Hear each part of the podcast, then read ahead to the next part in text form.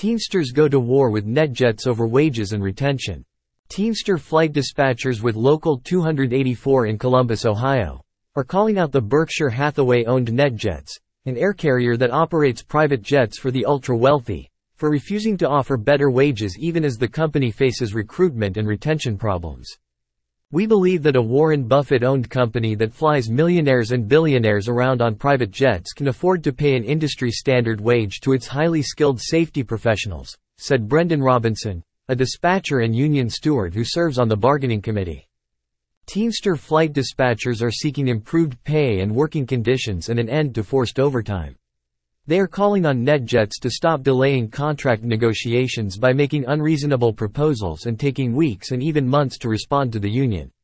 Among ultra-low-cost, low-cost, cargo and legacy air carriers, NetJets pays shockingly low wages for the industry, even to workers who serve for decades.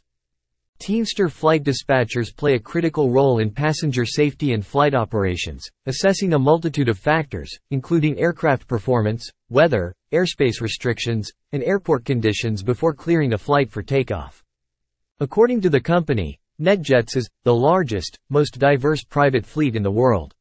However, just 48 individuals perform the full-time, FAA-licensed dispatcher duties at the operations center in Columbus and the company has failed to increase the number of dispatchers even as they continue to expand their fleet.